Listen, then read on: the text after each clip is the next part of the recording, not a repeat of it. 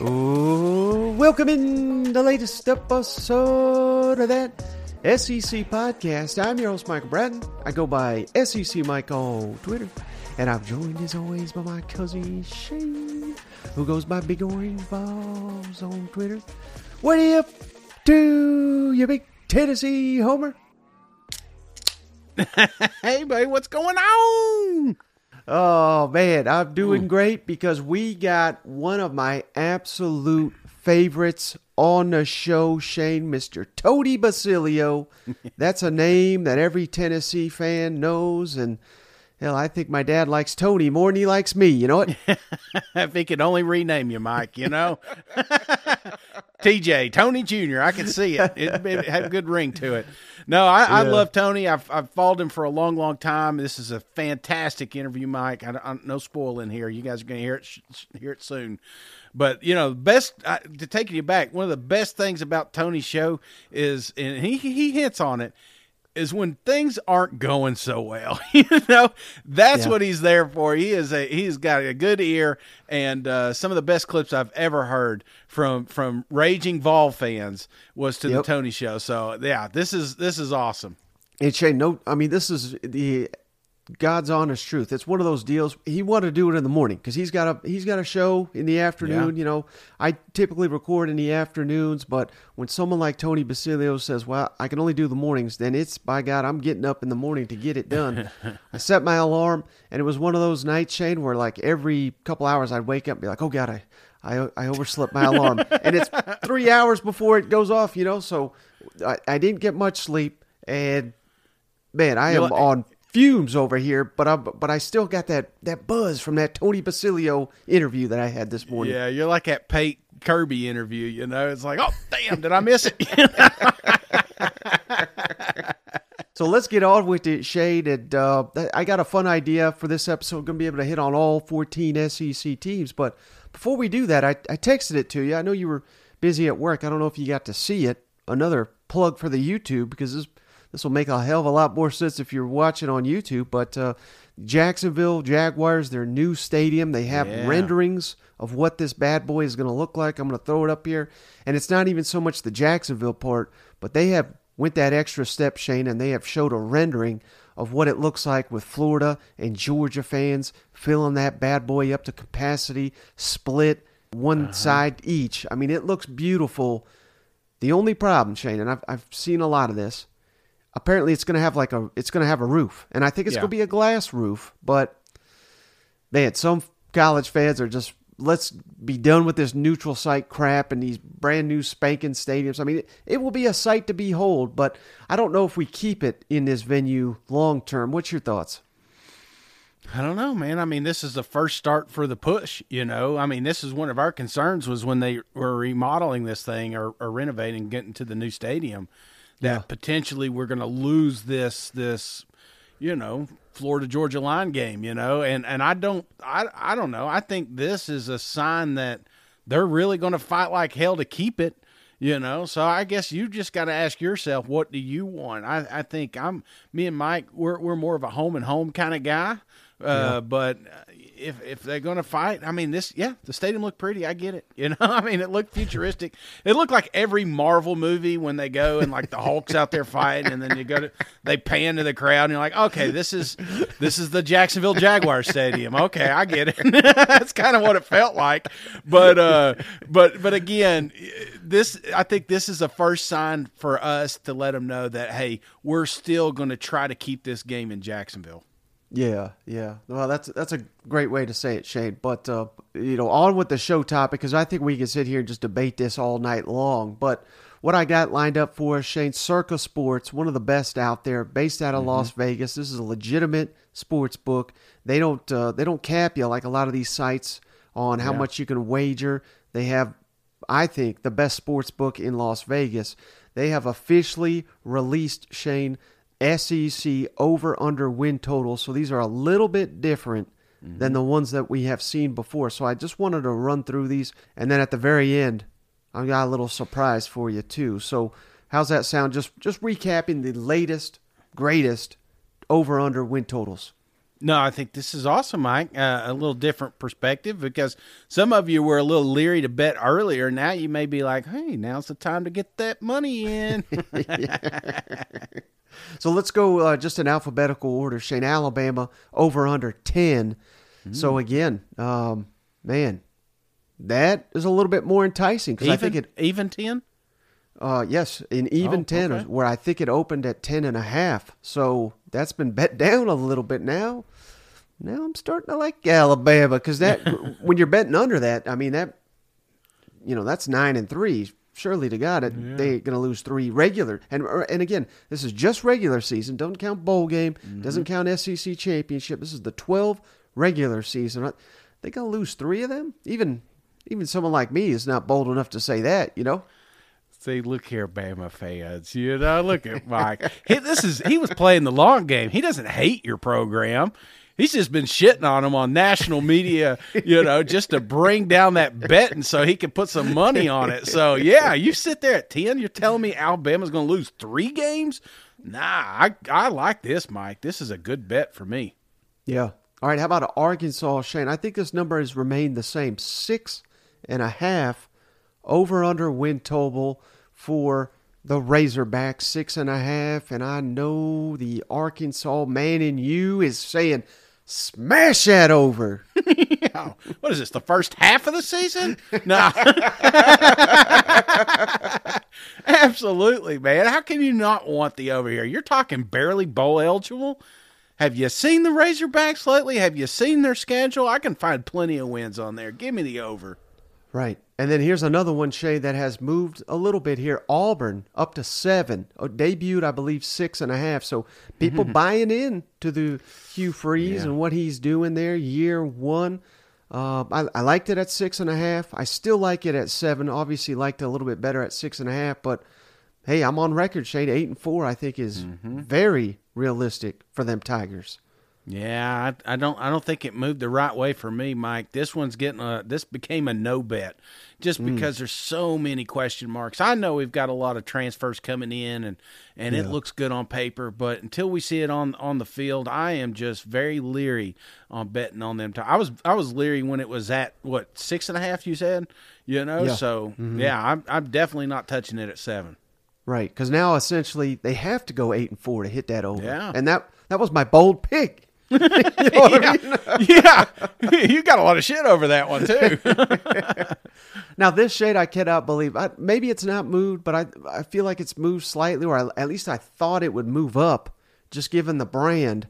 But the Florida Gator Shane, never in my life can I recall five and a half being the over under win total again. I think that's what it was, but I anticipated that that it would get pushed up, but clearly the the money has not come in on the Gators. So, uh, man, that's that's a that's a scary sign if you're you're Billy Napier supporter. Yeah, Vegas. I mean, that's that's been the the storyline eh, that that nobody wants to cover, that nobody wants to talk about. Is, is just everybody is on the Florida Gators and staying away from it. I don't know, Mike. I mean, you're talking about yeah. Did they got some tough non conference games? Sure, but I, I think you're saying can the Florida Gators make a bowl? I think they can. I think they can this year, but yeah. um, but still I don't know, man. Just it's like everybody telling you not to do something. You're like, well, maybe I shouldn't do it. You know, for the whole time I've been like, yeah, definitely, I'm hammering the over. But now we're getting to a point like, are they trying to tell me something?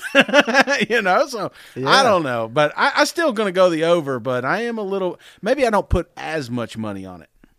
And I really think Shane that um, this, if there's one team out there, Shane, that's kind of laying in the weeds that can use all this trash as negativity to, to fuel them this offseason. There's no better candidate than the Florida Gators because, you know, we're, we are saying it's going to be a tough road, but, you know, they got plenty of talent. It's just, yeah. it's unknown, and particularly at quarterback. So that kind of downgrades the entire roster, fair or not. Uh, but who knows? Maybe Billy Napier works his magic, and, you know, all they got to do is steal one game, and they're hitting that, that over. I'm glad you said it, Mike, because it feels like they're basically telling you that Florida is not going to upset anyone. Florida is going to lose all their 50 50 games. That's kind of what you're getting here. And if you feel like they can win one of those or pull yeah. off an upset on a top 25 program, then this should be no question you're putting money on it. But mm-hmm. I, I, that's what it feels like to me. They just have no confidence for an upset here. All right, Georgia, Shane, this number has remained the same. No one's touching 13. it. 13. 11 and a half. So basically, you're just betting on a perfect yeah. season or if Georgia loses on Rocky Top. I mean, that's basically what you're betting because yeah. they're going to probably beat the hell out of everybody they face. And uh, again, Tennessee is the only one that is, at least currently, not a double digit point spread. And it's it's pushing it. It's like eight and a half right now. Well, it, you know, you had Rusty on the other day, and and and I guess part of me as I want to be confident. I want to say the Georgia Bulldogs run the table, but then you know he took me down memory lane and reminded me of some of these games that they they kind of they kind of struggled in. And yeah. and you're not saying that Georgia can't win it all and they can't win a national championship. You're just asking, can they be perfect every single week? And is mm-hmm. there anybody that can that can upset them? So I don't know, man. I, I, it's tough. That's a tough one to. It just doesn't happen. How often does it happen in the SEC? We, we there's been many years we said, "Oh, Bama's going to run the table," and then they lose a game. So right. um, yeah, this one's a tough bet for me, Mike. And a lot of times, Shane, the preseason number one, you know, with a stack roster, everybody's telling them they're going to beat the shit out of everybody. They're mm-hmm. going to win it all. Sometimes they need that loss.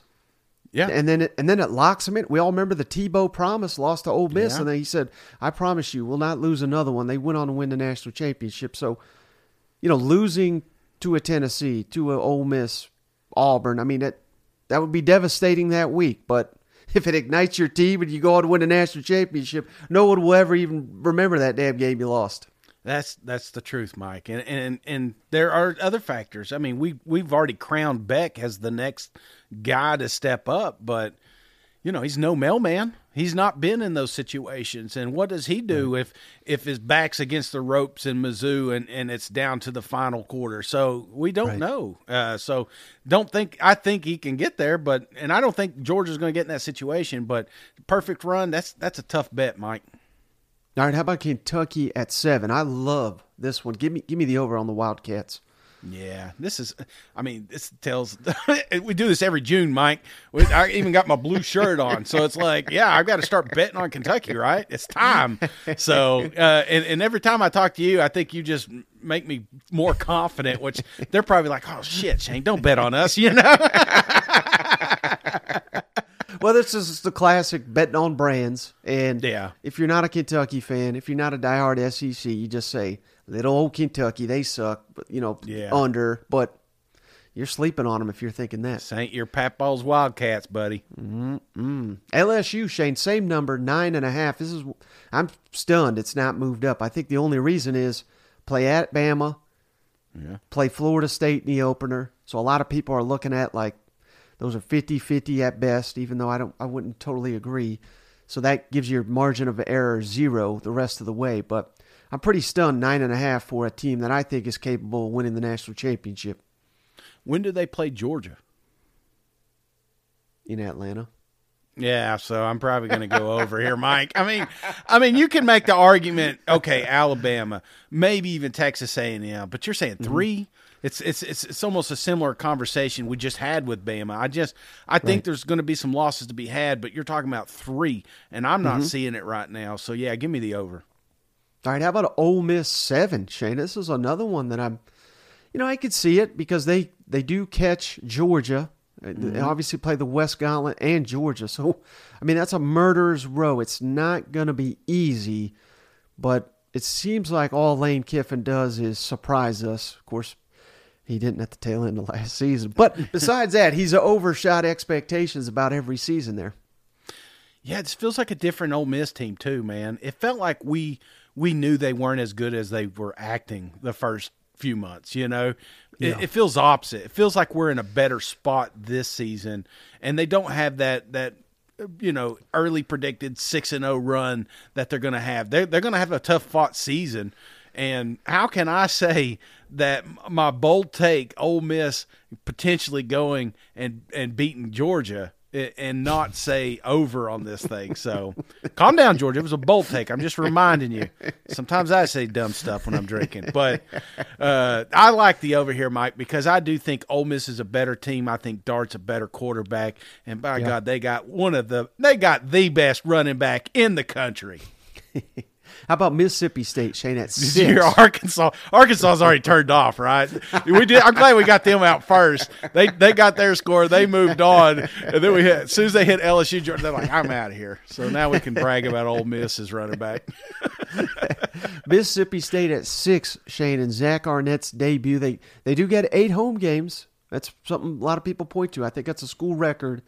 Uh, but yeah, I don't know. Six. I mean I think they have the besides Georgia and Alabama. I think mm-hmm. they have the longest bowl streak in the SEC. So uh, I guess we can't push, but um, hmm, I don't. I don't think the wheels are going to come off this this team after winning nine last year. No, no, uh, but expectations have been lowered. Um, you know, this is more of a gut check. If you're if you're if you're a Mississippi State homer and, yeah. and you're looking at that record, or maybe even you, who knows? that's the thing. Sometimes you you may be more dialed in with your program than we are, and and if you feel like Shane and Mike are idiots, and and I, there's no way that Mississippi State doesn't easily hit a bowl game, well then yeah, put your money on them Bulldogs. But Mike, me again, similar to Auburn, too much too much question marks, too many too many holes right there. I'm just afraid to put a lot of money on it. I do like the over. I'm leaning the over, but I'm not super I'm not putting a mortgage payment on it. Right. How about your Missouri Tigers, Shane, at over. six? I, I, don't care what number you throw out. Give me over. I mean, how disrespectful is that? Six. Hell, we oh. think they might be six and zero. Oh. You know what? Shit, they're gonna hold teams to six points sometimes. You know, I mean, this, this, defense is legit, brother. And I, I'm putting you guys up. I swear, I'm gonna delete every pod I've ever mentioned Mizzou if you fail me. But uh, yeah, this is my buy-in team right here, Mike. Give me over big time. And another one, uh, you know, people were pretty surprised when the number came out. It has not shifted. South Carolina, six. Again, mm-hmm. they've got a murderer's row. Very tough non conference, and of course, the SEC slate. So, mm-hmm. man, uh, I'm, I'm just curious. I wonder if South Carolina, I know they don't give a damn. They don't give a damn what these Vegas numbers say, but I wonder if that has tempered expectations at all. I would assume probably not. Yeah, no, no. They they they're lining up the parade. They've already re- rented a VRBO down there in Atlanta for the SEC championship. But that's the kind of buy-in Gamecock fans have, and and I think that's important because regardless of the record, they're still going to show up on Saturday. They're still going to make some noise. That's why I'm leaning the over because there's going to be a lot of home field advantage played up there in Columbia. So give me the over here with the Gamecocks. And then Tennessee, Shane, nine. I think it was nine and a half. So this m- may have been bet down mm-hmm. to nine. That's a, that's a tough number because you got to go ten and two to go over. Can the can the Vols go over nine? yeah, of course we can, man. I mean, did you not see us beat Alabama last year, Mike? And now we got a bigger, better quarterback. Jeez, just kidding, Hendon. I love you, baby. I love you. I, am just, I, am I'm, I'm buying into Milton. I know a lot of people are questioning him, and if he's going to be the guy, I think he's the guy. I think he's the alpha dog. He's he's yeah. got the team behind him. They got the players around him. So this is still going to be the most electric offense in the country, and I think the defense is better improved. So yes, give me the over. Sorry, I know your time's running out. I could talk well, Tennessee all day. You know that.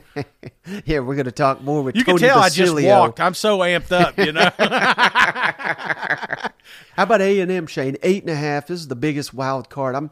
This is a stay away from me. I could see him smash the over. I could see him smashing the under. I just have no confidence one way or another to put money on the Aggies. I'm I'm smashed the over but then I I have the reserve because I I I have questions, I have concerns.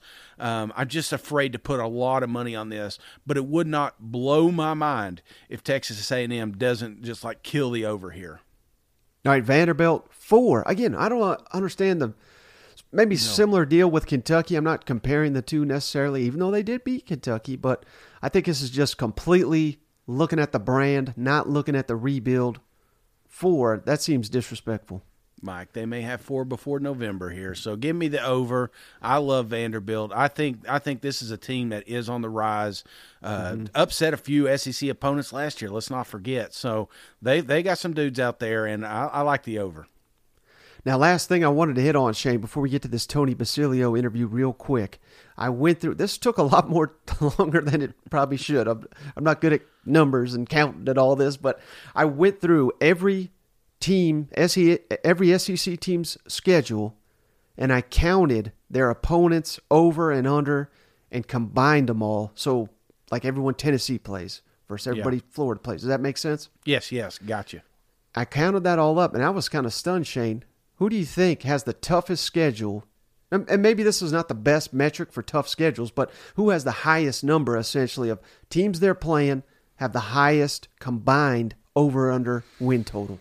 Hmm. Uh, Florida Gators. You're very close, but it's the Mizzou Tigers. How about Ooh. that, Shane? 81 and a half, the combined over under win total for Mizzou's opponents. That was pretty surprising, but you like I said, you were right there. 81, so just a half under is Florida and Alabama. So Alabama and Florida going yeah. through a gauntlet uh, this season. Who's who's the least? Did you do the least? Oh well, you don't even have to guess, do you? Who's got the uh, weakest schedule? Who's got the weakest schedule? Uh, no, no, no. They got Alabama. Um, you know, schedule. we all know. We all know. We've been talking about it for nine months. What a joke their schedule is. Georgia Bulldogs, and well, it's not I mean, even close. Of course, they don't have to play true? themselves. Yeah, well, Wait, point. Yeah, you you always want to skip to the yeah. end here. So LSU yeah. and Ole Miss, their numbers 78. So just below Alabama and Florida. Auburn 76 and a half. South Carolina 75 and a half. Vanderbilt 75. Kentucky, Mississippi State, and A&M 74 and a half. Tennessee 74, so third weakest schedule. You got to like that. Arkansas finally catching a break with 71, and then Georgia all the way down here with 64 and a half oh, over oh, under win total. So yeah, it's but not even remove close. Them. I get I get what you're saying. You right, and your right. silly math. You get on with Bartu one time, and you got to throw numbers out here like this, like Rain Man counting toothpicks. You know. yeah. So take that for what it's worth. I don't know if that's a great metric or not, but I just thought it was I no, I like it. I like it. I like your up. numbers. You know I just want to. I appreciate your hard work on putting that together, Mike. And no one's no one's going to fact check you. I'm just agreed with you. You know, like, oh yeah, okay, I, I get it. but all right, buddy, let's kick it over to our interview with the man Tony Basilio.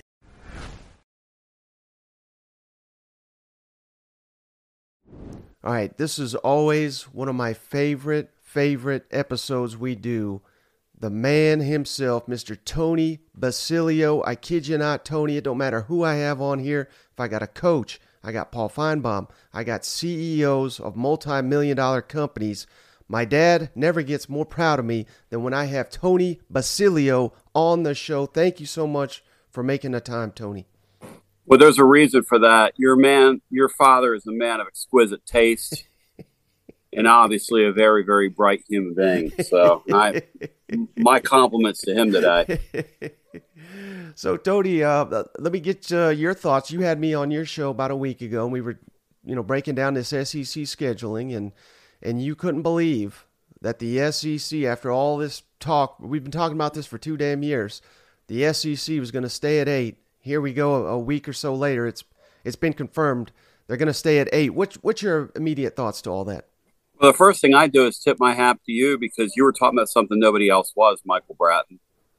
And that does not go unnoticed by this living fan. That's number one. There weren't a lot of people in your space. Nobody, in fact, was saying, hey, when they convene here in a couple weeks, they're going to go to an eight game model, and Alabama's blocking it. You were the first. So I'm giving you incredible credit for unearthing that. Secondly, this is a league and always has been a league dominated by Alabama. The fact that Oklahoma and Texas didn't get a vote in this deal probably swings uh, what could have or should have or would have happened.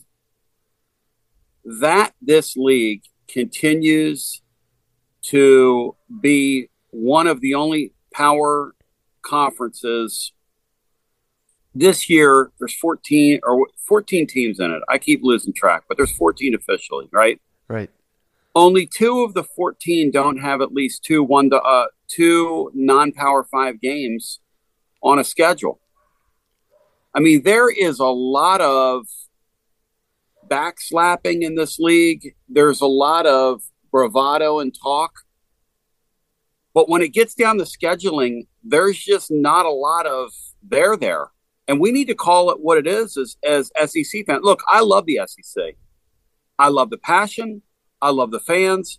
I love the level of play. I love the commitment to excellence. So why is it not there in scheduling? Hmm. How can you have a 14 team league next year, 16 team league, I'm sorry, and play eight league games? And then you want to tell me it means more. But you were the first guy. I'll tell you this, Mike. When you come on the air and you said that, and it was roughly 10 days before, 11 days before they dropped what they dropped. People said to me, that's not real. This guy's lying.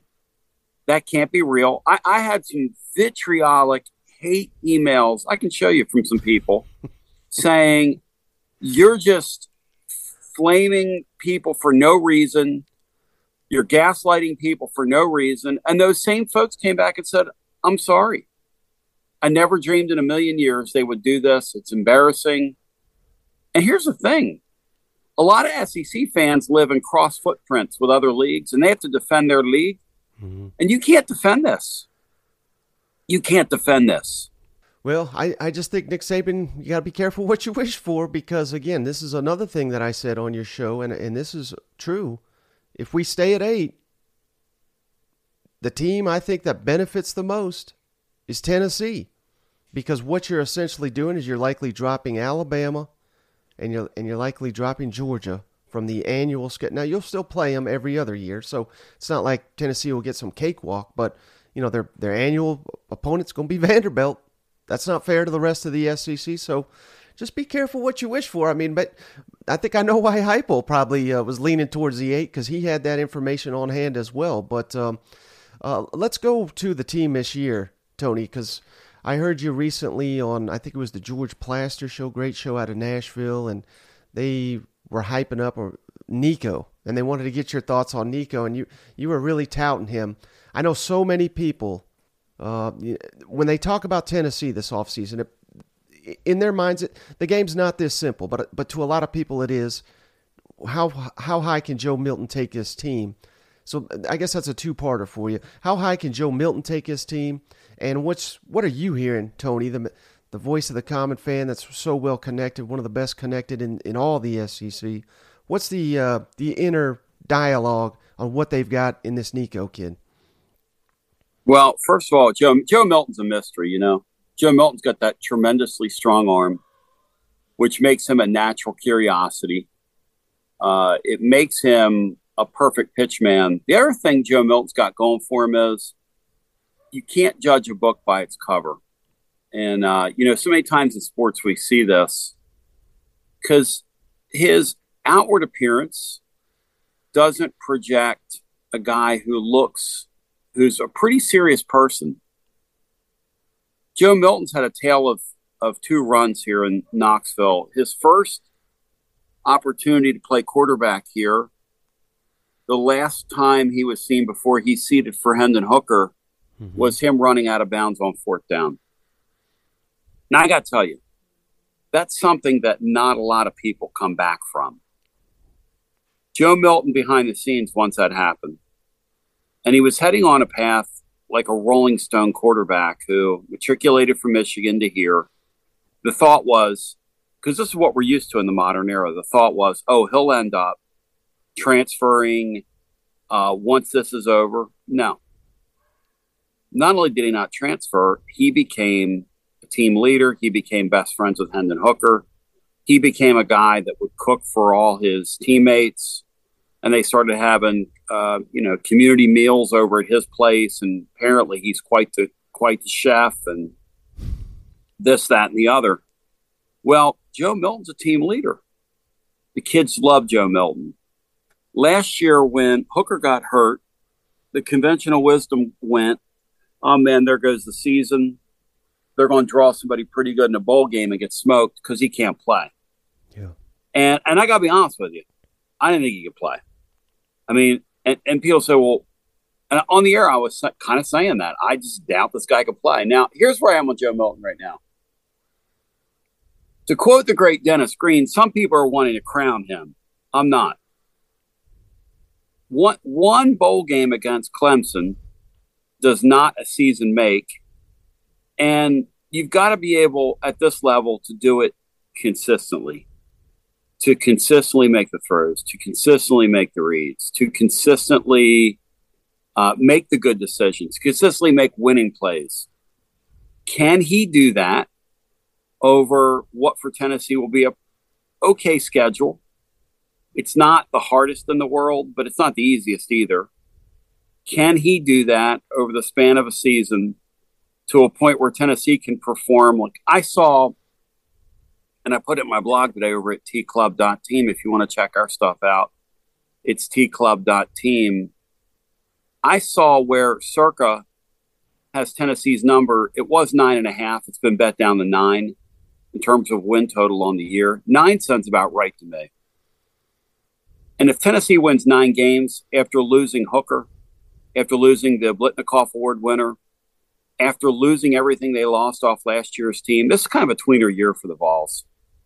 Um, that'd be a hell of a job people don't want to hear that. People here think, oh, well, 10, 11, you know, and, and look, that's all good. I mean, I'm for that. Don't get me wrong. In terms of Nico, second part of your question, Mike, again, can't judge a book by its cover. Nico was the kid with the sunglasses on indoors when he came on his official visit, brought a posse of like half a million people with him Tennessee paid for it.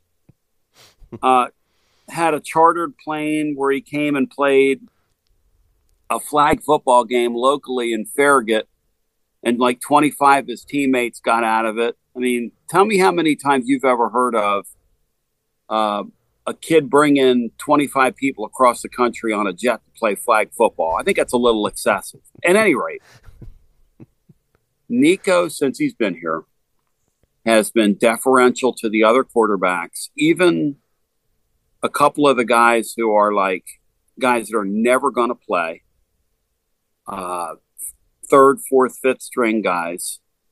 He's been the first guy to meetings, the last guy to leave. He's been extremely humble. And look, he's a big money player. I mean, Tennessee gave him a life changing opportunity to come here and he hasn't behaved like a diva. Which I've got to tell you, Mike, everything on the front end said that he was going to. And then he got on the field in December. I'll tell you a quick story. buddy of mine's been over there forever, who's helped me out with some information. He said somebody came at the day after his, I think it was second, the second practice, because they had him out there running like scout team stuff, just kind of getting his feet wet, you know, whatever. Throw him in, see what happens. Guy said somebody knocked on his door, said, Man, you got to come down to practice tomorrow. You got to see this. What do you mean? You just got to come see this. You just got to. He said, I walked out there. He said, This guy is firing the ball around, just like he said in his feet, and he's just making plays. And He doesn't know what he's doing, but he's just out there, just, you know, running around making plays. He said to me, he said, this guy, if he studies it, is going to be freak show good. So that's your that's that's the word on Nico. Going to be freak show good if if he studies it, which I think he's studying it. Mm-hmm. I think he's pretty humble. Do you think he'll be too good to keep off the field? And when I say that, I'm not sitting here saying bench Joe Milton because I, think that'd be foolish because, like you, just alluded to, I mean, he's still learning. Uh, you're not, you're not going to win at a, at a high level in the SEC throwing that quarterback on the field day one, but maybe as much as they possibly can get him into the fourth quarter. Get just like they kind of did two at Alabama. I know they're different players, but Tua played a lot as a freshman. Uh, just, and it, it was just immediate. You saw, I mean, Jalen Hurts was a good player, but people were were shaking their head. How we how do we have this guy on the bench? And obviously, it, it that switched in the national championship game. Do you think we'll see Nico as much as possible on the field this fall? Well, you're trying to drag me into something here, aren't you, man? um, I really appreciate you doing that. Since I'm somebody that answers questions, I would venture to guess they'll find ways to introduce him this fall. I would venture to guess that they will. Yeah. I don't know what that would look like. Heupel's pretty innovative. And if Milton has the kind of year that he thinks and some people think he can, I'm still not sure of that. But if but if he does, they're going to blow a bunch of people out with that offense, and that kid should get ample opportunity to play. If you're asking me, is he going to overtake Milton eventually? Uh boy, they hope not. Right. And if that happens, that means, in my mind, they've not had a good season. To be honest, that's correct. You. Yeah. Yeah, that's correct. Now, I, I hate to bring up a, a bad memory here, but uh, the defense in that South Carolina game that is just imprinted in Vol fans' minds. So much so, Tony, that they overlooked that. Uh, I mean, they just dominated Kentucky. They made, in my mind, Will Levis lost a first round pick that night because he was so awful. Uh, I think the defense won them the LSU game. You can make the case defense won them the Pitt game, which was a pivotal game. Uh, I mean, the defense had many moments last year. What's your confidence level that uh, a performance like South Carolina will not happen this year to a Vol defense that I, I think is still, I think it's more talented overall, deeper. You know, they inherited a, a, just an awful mess and I thought they were respectable year one. I thought they got better year two, aside from that South Carolina performance. What's your confidence level that uh, we won't have a disastrous performance in the SEC like that again? Well, South Carolina watched the film, first of all, because you're going to attack Tennessee secondary, attack them. Have at it last season. They've got some young reinforcements coming now. They've really focus their efforts on defense. You know, with Heupel, I thought this guy's an offensive mastermind. They're going to collect offensive pieces. Defense be damned. It's been almost the opposite. A lot of their loud hits in recruiting, um, last year's class, this year so far, have come on the defensive side. Now, they didn't say they're not having their offensive moments. They've got, they're in line to get two of the best wide receivers in the country one of whom hails from Georgia. So they're doing good things. In terms of Tennessee's defense this year, how quickly will the young guys be introduced? Because they've got a bunch of old heads back there that can't run. Mm-hmm. And I don't know because I'm one of them. I'm an old head that can't run, but I couldn't run when I was young. right. So it takes a slow guy to know a slow guy. They have some guys that can't run at the at the Division One level. And as you say, they were indicative of a spot you find yourself in when you're in a transition, as Tennessee was. Some of their talented guys walked out the door defensively uh, in the in the midst of that scandal that occurred here, and so uh, this thing, you know, you were left with what you were left with to play for them to take that defensive level of talent last year and have the season they did, the South Carolina game notwithstanding, is remarkable coaching. It's incredible coaching. And so I think the defense this year probably is going to be uneven at times. Um, still not there yet next year and the year after that will be when Tennessee throws what I would consider a moving toward the upper tier defense in this league, whatever that means these days, Mike, because nobody punts a football anymore. Right. And everybody plays bend but don't break, and everybody gives up four, you know, four or five hundred yards. It looks like the it looks like the old Big Twelve from twenty years ago. What's happened in this league now? Yeah. So I mean, even Alabama's defense looks that looks that way.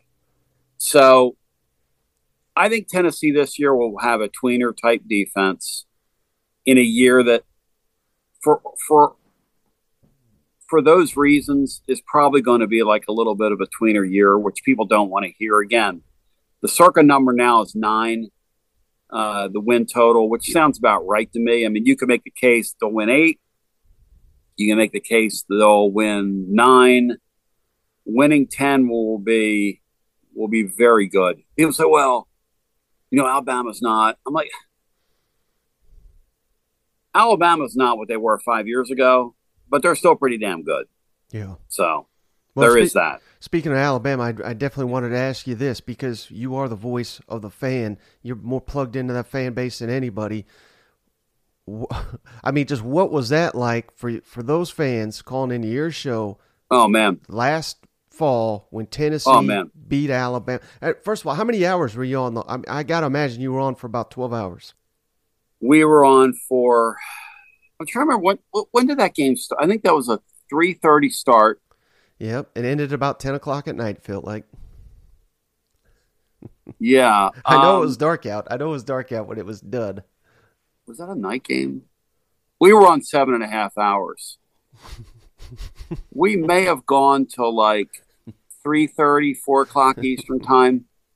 And again, my website is tclub.team if folks want to check that out. I- I'm doing baseball post-game stuff after Tennessee baseball games uh, during the postseason here. And, and I'll tell you, this fan base is kind of incredible because the other day we did a football game like number after a baseball game, which just goes to show you that this fan base has a lot of pride in their Tennessee volunteers across several different sports. And, and Mike, I'm just so built by God to do what I do. I just love people. And uh, when I'm not doing my show, I play a lot of live music. So I I play music. I'm, I'm, I guess, a musician. I don't know. I use that term loosely, but I play a lot of live music as well, and I just enjoy enjoy community. I enjoy being around people, and that's what we try and do, man. And people tell me on our post game stuff, they say, "Man, the great wins are really, really fun." And then from opposing fan bases, I get, "Hey, when the Vols lose, I can't wait to turn your thing on." And just hear people just you know melt down because this fan base is this fan base is pretty damn good at the high highs and they're pretty damn good at the low lows if you know what i mean I know exactly what you mean, but uh, I really wanted to ask you this too. So uh, they beat Alabama last year, fell short against Georgia, but obviously those flip flop this year. Georgia's in Neyland late in the season, on the road at Alabama. Which game do you think is more realistic that Tennessee wins this season? Because I would argue, personally, even though it's on the road, I think it's Alabama still. I'm curious to hear your thoughts. well when alabama made their move with their quarterback bringing that kid from um, notre dame and people can spin that all they want well Rees really didn't like him and uh, well he's on your roster he's on your roster for a reason Mm-hmm. You show me a team right now in, in this league in college football that probably doesn't really know who their quarterback is in June.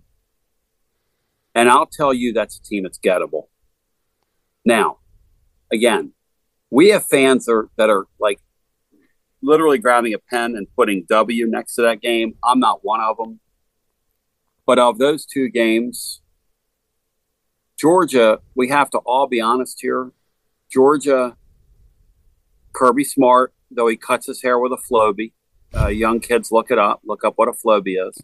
Or at very least, goes to sports clips. Here's a man making $9 million. I mean, go get your hair cut. Something, you know, get a decent haircut, dude. it's total world domination. It is total. When David Pollack looked right over there at Nick Saban and urinated all over his driveway, because that's what that is.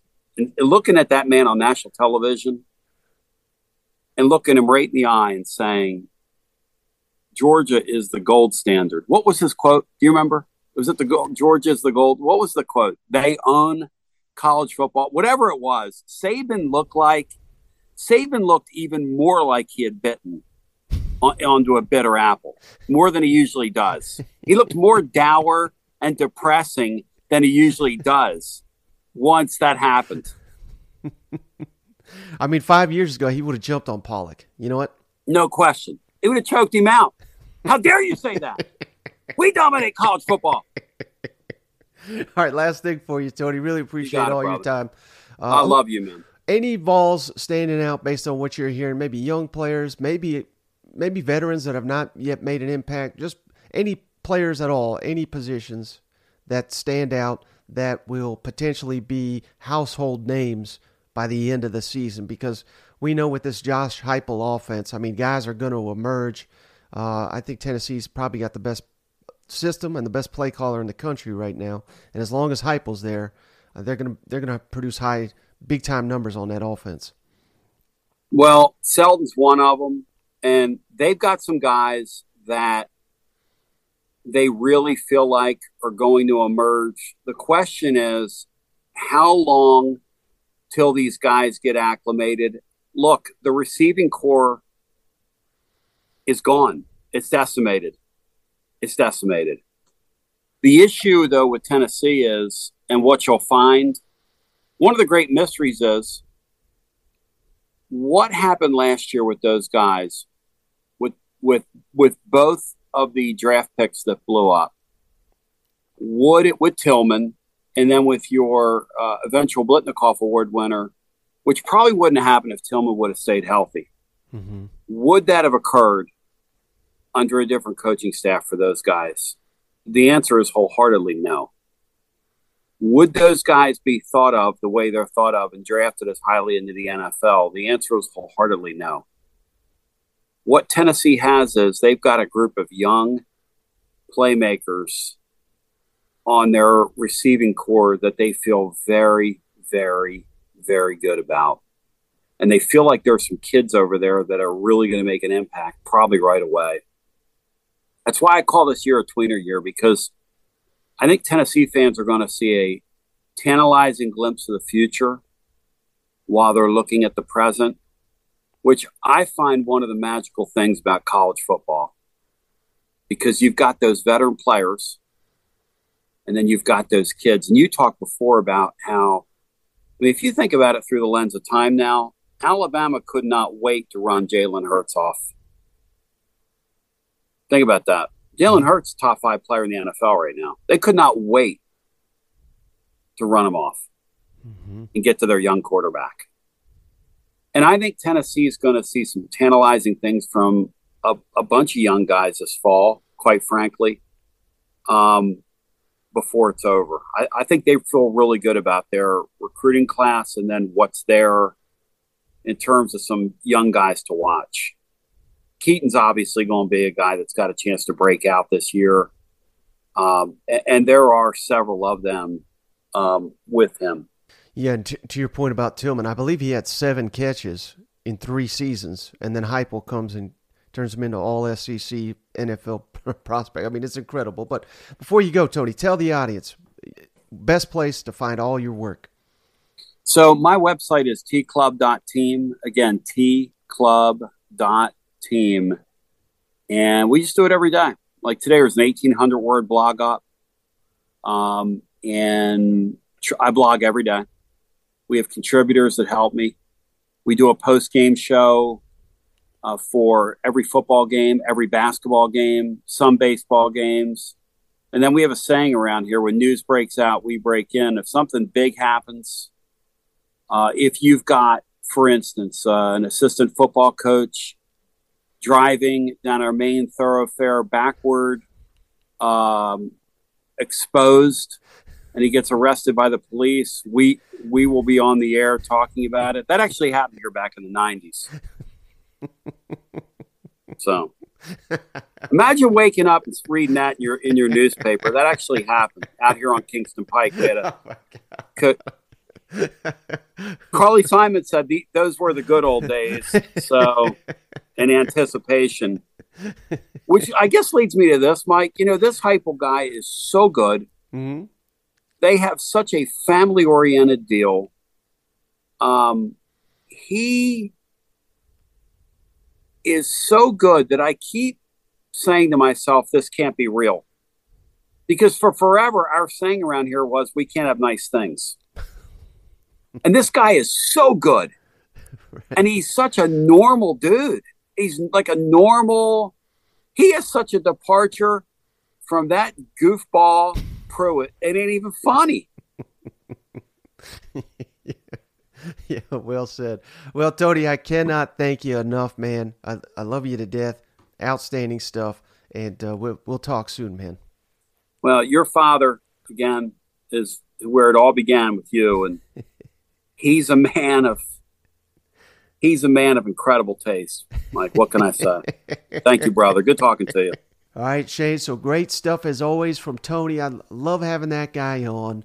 Love just you know he's just such a wacky, fun guy. But Yeah, he uh, is. s- someone I've always admired. I, I I do his show often, and it's a treat, man. I he's this literally I do these shows all the time. Shane, I got another one here coming up. I've never been on a show with a guy where he you know he had me on the line and he's like, hold on, we got this other guy. He's gonna rap for 20, 20 minutes, and he he's he's having callers come in and rap at me. I mean. It's it's a scene over there, brother. I wonder what his stage name is. I was thinking about the music. I, I how do I find him on Spotify? Is he got a like you know? Surely he doesn't go by Tony. You know, I would think like Tebow or something. T-bone. He's a T-bone. You know what?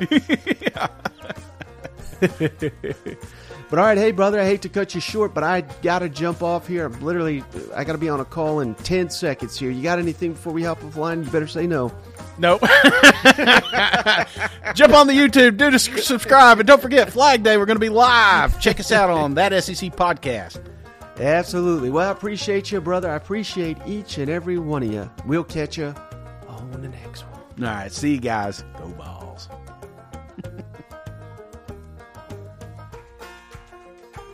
Hey, buddy, this beer's for you, Mike, and cousin Shane.